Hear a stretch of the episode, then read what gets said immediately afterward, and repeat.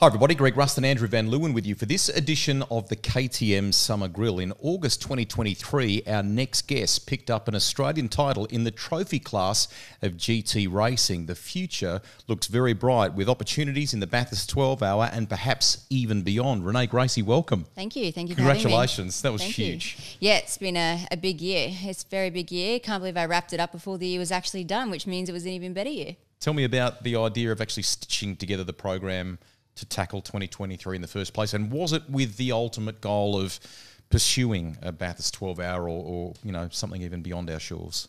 I feel like it was a long process. It was something that I started to ignite probably late, mid to late 21. So I started, I thought about it, I messaged a few people, felt that it was going to be relatively difficult, put it on the back burners a little bit. And then I think in 2022, I thought, you know what? I'm sick of thinking about it. I'm sick of being asked. I'm sick of fans asking me all the time and people messaging me. And there was obviously a demand for me to get back into racing. racing and it, yeah.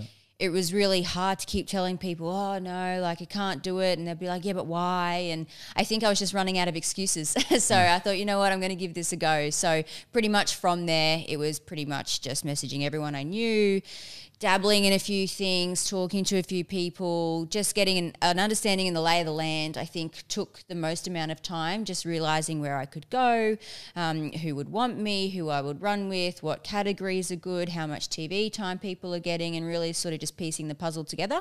Um, and then I was fortunate enough to be over in America and I, I met a few people from OnlyFans there and jokingly I was sort of like, oh, you guys should sponsor me to go back racing. I'm looking at going back racing. And they're like, yeah, send us an email and let us know. So then I came back home to Australia and I was like, hey, I was really being really serious about that. I wasn't joking. Um, let's talk. And then, yeah, it just developed. And then before I knew it, I, I had them on board and things got serious. And yeah, and here we are. Awesome. You talked about, you know, some of the external factors that led to you going back to racing in terms of, you know, people asking about it. Did you miss it when you weren't doing? Because obviously you would have got into it in the first place because you love going racing. Did you miss it that, during that stint on the sidelines? when I was done and when I was out, I didn't miss it for a while. I, I hated everything about motorsport. I hated the people in motorsport. I hated my experience in motorsport towards the end. Everything about it towards the end, I just almost was just spiteful of everything that I went through, and I was just very, very over it, to say the least. So, what changed then? What changed? What made you kind of fall back in love with it again? Why, why did you? I think I was always in love with it, and I think the the underlying thing for me is that it was the external factors that I hated. It wasn't the sport that I hated. It mm-hmm. was I loved racing. I loved motorsport it was my whole life. It was my my plan A and my only plan in my whole life from mm. when I was thirteen. Politics and everything else. It was everything else just mm. got in the way. So I feel like for for me, it was recognizing that when I obviously got into a position where I was a bit more financially stable, my life was sort of gathering itself back together. I, I missed the the adrenaline and the enjoyment. I feel like I had never done anything since I left motorsport that was as exciting and as fun and the personal growth and the development and the you know, you're always pushing in motorsport. You never take a back step. You're always moving forward. And even though you think you might be moving backwards, you've actually still moved forward. And I missed that personal development and that push and that adrenaline and everything that motorsport has to offer. I was I was missing that thing in my life. I had never really had a that spark ever since. So I think for me, I, I realized that I didn't hate the sport like I thought I did. And I mm. think it took time for all of that to dissolve and all of those emotions to, to really disappear into the, the distance where they didn't come back up and I didn't get like PTSD again. Um, and that's when I sort of really realized like I love this sport and I shouldn't let other people determine, first of all, my emotions towards the sport and hating the sport, which I should have never have let happen, but unfortunately it did. And then I also shouldn't let those people determine if I actually like the sport and if I want to go racing, I should just be able to go racing racing because I love going racing. So that was sort of always there in the background, but I just never really realized it. Has the reintroduction been, you know, obviously you, you obviously had some concerns about some of the personal relationships and things that had, had taken its toll on you. Has the reintroduction to the world sort of maybe been better than you expected? Substantially better than what I expected. Very cautious in the beginning, especially in that sort of 2021, 2022 phase. I feel like it was very much so. It was just hard then. And I think obviously motorsport with COVID and there was just a lot going on in the world. And I think that it was just not quite right and it wasn't the right time. I, I tried and I worked on a few things and it just didn't quite work. And I think coming with OnlyFans sponsorship, showing people that I was legit and showing people, look, I was knocking on your door in 2021. I'm back here again. I want to go in 2023. Let me go racing. So I feel like it was a, probably persistence on my behalf and annoying people and and not giving up. And I think it was just meant to be. Everything sort of worked out. And I think because of that, I came in with OnlyFans sponsorship. I wanted to do it properly. I wanted to do it professionally. I wanted to prove a point, prove my point that I'm allowed to come back. I want to come back. I love motorsport. I love racing. Let me back in.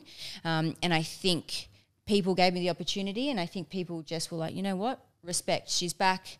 You no one could say anything in the beginning. Obviously, people still had things to say, but I think it was a level that when I actually made it happen and it got to the point where I was going racing again, people were just like, you know what, she obviously must love the sport because she's mm. back here again and she's come back after all this time. And I think there was sort of credit when credit was due kind of vibes in the beginning. Was the GT thing strategic? Did you think I'll go and play there? That that might be a better world for me for whatever reason, given how you perhaps felt at the end of the of the supercars side of things, and and has it been what you hoped it would be by going that that way? So in the beginning, I was actually looking at doing Carrera Cup mm-hmm. because Carrera Cup was where it all started for me. I obviously raced with McElroy Racing, loved being there with them. Great team, great guys. Some of the guys that I st- we worked with in the beginning are still, there. there. So I'm just like, I would love to work with them again. Like my number one's still there that I had. Like it was, you know, bringing back all these memories. And I thought, what a great thing to do. But obviously, there's there's things with it, running OnlyFans, whether the teams will have me, who will run me. A lot of these guys have customer racing, so they have people who you know might not want to be around my car and my sponsorship. So there was a few things, and I and I did speak to to Barry a lot, who runs um, Carrera Cup Australia, and he was very helpful and he was amazing with with the whole process. Um, but it wasn't until it sort of got serious where they were having to get things signed off, and we hit the road bumps of well, it's a it's all televised on Fox Sport. It's a full V8 Supercar calendar. You know they don't want you. They're not going to televise you. You're not going to get televised. It's not going to be worth your time. And then through all of those negotiations and chats, GTs got wind that I was looking for a drive. So they welcomed me with open arms. Um, they were just like, it's going to be a lot easier. We've got some speed series rounds. We're not going to block you and ban you, and we're going to support you. Um, and then, yeah, I sort of opened my eyes up and thought, yeah, something that I didn't really think about in the beginning. It's not something that I know. I think I went for something that I was comfortable with. And then I sort of thought to myself, well, I'm always throwing myself in deep end, so I might as well just chuck myself in something that I got no idea about and in a car that I've never driven before and hope for the best. And it's worked out great. It's it's been the best re-entry that I could have asked for. I've got no complaints. I've got no qualms. There's not one thing that I'm not happy with uh, how it went from the way I was treated through the GT categories, the teams, some of the guys who were racing in the GTs I raced with in Porsche Carrera Cup, so I know a lot of people, and I feel like it was just you, you couldn't have written a better script in, in my eyes to how how the return went. the scope for GT racing is huge as well because you do have the opportunity to go and race the exact same car overseas, and I guess you know this can open a lot of doors as opposed to one make Porsche racing where you become a one make Porsche racer and that's kind of it. And that was the the beauty of it, and that was a little reason why I went to Carrera Cup because it's got the global recognition. It's also a good brand to be associated with and to be seen with. So to be saying, you know, I race a Porsche, people go, oh wow, what Porsche? And you know, you've got enthusiasts out there, and Porsche is such a really strong brand, just in conversation in general. It's mm. it's just a really good thing to talk about when I'm talking to sponsors and OnlyFans. You say, hey, we could be racing a Porsche Carrera Cup car, and they're like, oh, Porsche, and they get excited about the brand. I also know how Porsche look after you know, with the, the corporate tents and the, the catering and all the nice fancy stuff that they get, which is a great selling point as well. So there was there was a lot of things that that drew me to it. But what I didn't realize is that GT offer basically the same thing, almost on a better scale. Like you said, it's it's copy and paste. I can race the same car anywhere in the world. You know, there's basically the identical series, just run in different countries. So mm-hmm. once I sort of got hit up with the GTs, I was like, this is just like it's so perfect for for everything that I want. And and that's when I sort of realized that you know everything else doesn't really make sense. It was all leading to the one thing, and so many boxes were being ticked. And while I never, we talk about oh, you can go overseas. That was never the plan, but it's obviously mm. it's just it's a talking point. It's it's it's relatability for people who watch me from overseas who might have interest in stuff in America or in Europe. They can come and watch me, and they understand how the category works. So yeah, the GT category is just it's amazing, and I've enjoyed every second. New car in Adelaide. How was that? Amazing. And, and what's next? the new car was beautiful. I loved it. I already miss it. I wish I was doing more laps. I was. I always said to everybody at the end of Adelaide, I was like, "Oh, sucks. This is the last round. I wish it was the start of the season because I've just finished on such a high and I've just learnt so much, and I almost just want to, you know, go do a test day or cut some laps again. Just so I've absorbed so much in that short period of time at Adelaide. Obviously, it's like I don't want it to end. I want it to keep going. I want to keep moving forward. So, um, sort of a sad thing because it was such a great car. I enjoyed every second. The car was was beautiful. It was such a big jump compared to the car that I was in. I wasn't expecting that. While everyone told me that they were different, I was guess a bit skeptical because you look at the cars and you're like, oh, you know, they're two, three seconds quicker than me. They're the same car. They've just got, you know, body, you know, the body's been changed. And, you know, how different can they really be? How late can they really brake? How fast can they really go? I was, I guess, as a as driver, I sort of always sort of pushing myself to go faster. And I was always a bit like, oh, how much better can they really be? And yeah, I did one lap at Winton at the test stand. I was like, whoa. I was like, that's how much better they really are. I was like, here I am all year just busting my ass to be as fast as these guys in front of me. And I'm like, there's just no way I could have. The, the car is just, it's amazing. It's the, by hands down the best race car I've ever driven. Not that I've driven a lot, but it is just, it's what dreams are made of for a racing car driver. So one of the quirks of GT racing is obviously the driver rating system. Probably for anyone who knows race car drivers, the only time they'll ever talk themselves down is when they're trying to get down a peg or two on the, on the. Usually they are they are usually a confident bunch, but every Yeah. now and then when it comes to trying to get an FIA rating, they'll go, oh, "I'm not that good." Mm. But um, you're in a bit of an interesting position because a couple of Bathurst 1000 starts doesn't do you many favors in that uh, in that space, and you're kind of at this silver rating. Mm. Talk us through that a little bit.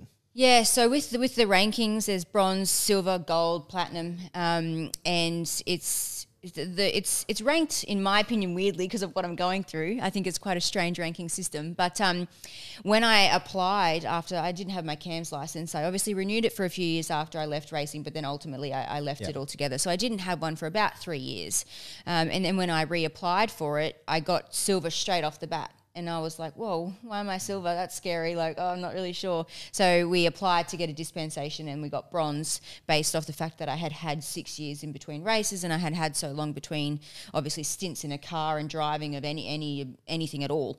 Um, and I, I've done bronze this year in the trophy. You needed to be bronze to do the trophy, so it all made sense for my return. But obviously, having quite a successful year, um, age is a big thing. Being under thirty, um, obviously they've renewed my year that I've had this year, which has obviously been a good one, and they've made me a silver. So we're in a bit of a pickle at the moment because how the ranking system works is if you're a bronze, you can pair with a silver or a gold, and you can do like a pro am pairing. Um, if you're a bronze, you can do the amateur class by yourself or all on your own, like what I did this year. Um, and if you're a, a gold or a platinum or a silver, you need to be paired with a bronze. So it sort of it, it, it evens itself out. You have a, essentially it's meant to be a good and a bad driver, but some bron- bronze drivers are very, very, very, very good, and es- essentially in theory should be gold. Some of them.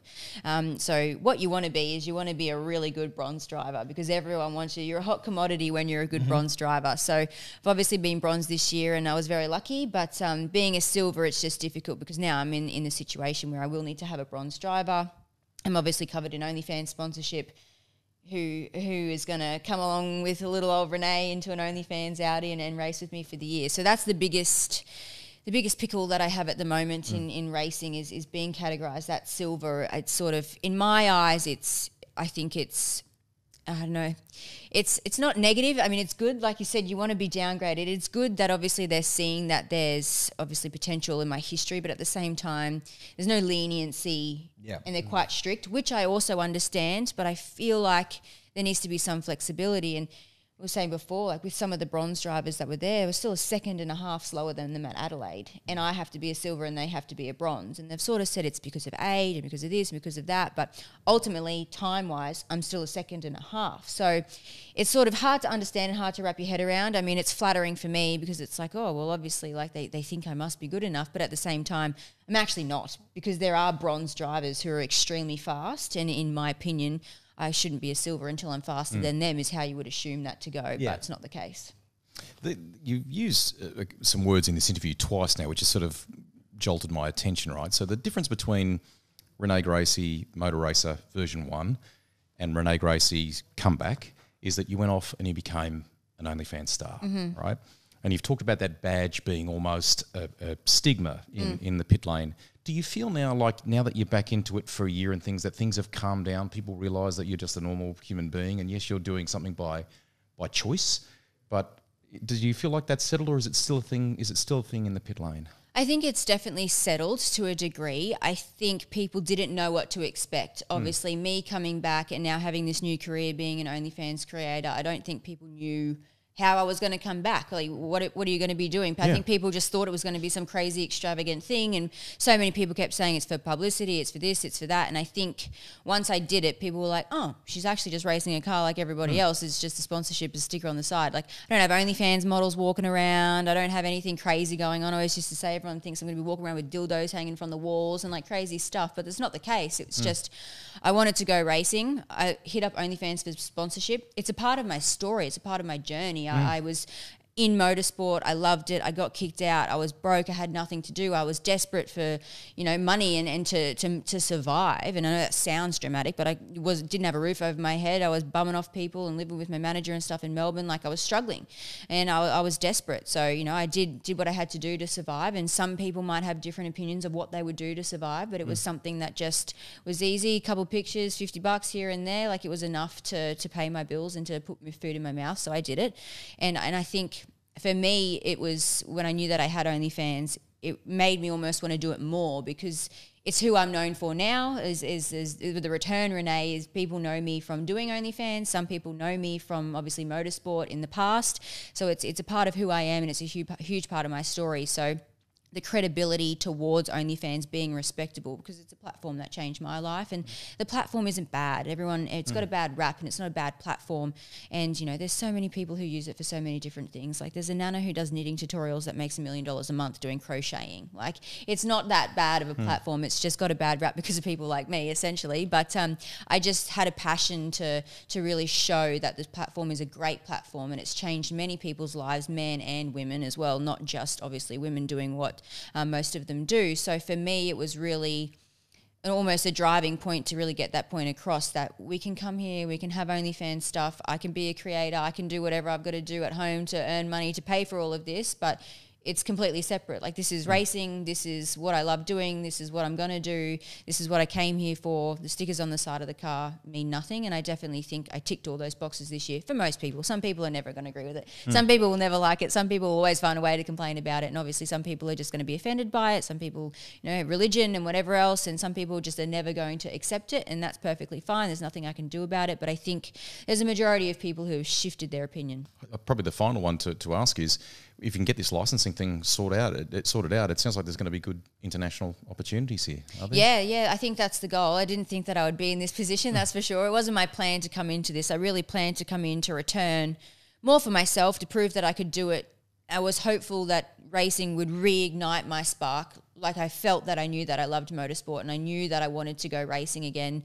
And doing that's obviously made me realize like oh, I love this. Like I love I love motorsport when there's no crap in the background. There's no I've got no managers, I've got no one else to worry about. It's just me going racing. I can have fun and I think that was reflected on the year that I've mm. had and the success that I've had and and just like my mental health as well. Like you know when I used to race, I used to come home from a race meeting and just cry in misery because I had no money. I would get picked on. I got told I was overweight, this this this, and I just hated every second of it. Where now I'm coming home and I'm just like you know I'm just excited for, for, for life and for the next race and for, for the future now. So that's exactly what I wanted to achieve. But I didn't actually think that I would sort of be so hooked and start thinking, oh, maybe I can go race in America and maybe I can go race here. And I wonder who else is looking for a drive. And yeah, it's, it's one of those things. It's motorsport, it's addictive. So yeah, fingers crossed. Even if it doesn't work out, I'm sure I'll figure out a plan and, and we'll, we'll think of a plan B. But ultimately, to be a bronze and to run by myself and to hopefully be desirable to, to someone overseas is the ultimate goal. You're back and you're enjoying it. That's the most important thing. Thank you for joining us here on the KTM No Summer worries. Grill. Thank you. And of course, thanks as well to uh, Mark Griffith, to MPC, and all the, the team that have worked with Renee during the year. AVL and I will be back with another edition of the Summer Grill real soon here on Speed Cafe. You could be a winner each episode of the Summer Grill. KTM are giving you the chance to win a bar stool, a mug, and this race inspired clock as well. So there's more good reasons to tune in and hear from some of the stars of world motorsport here as a part of the KTM Summer Grill. All you got to do is click on the link below, fill in your details, and you could be in the running to win.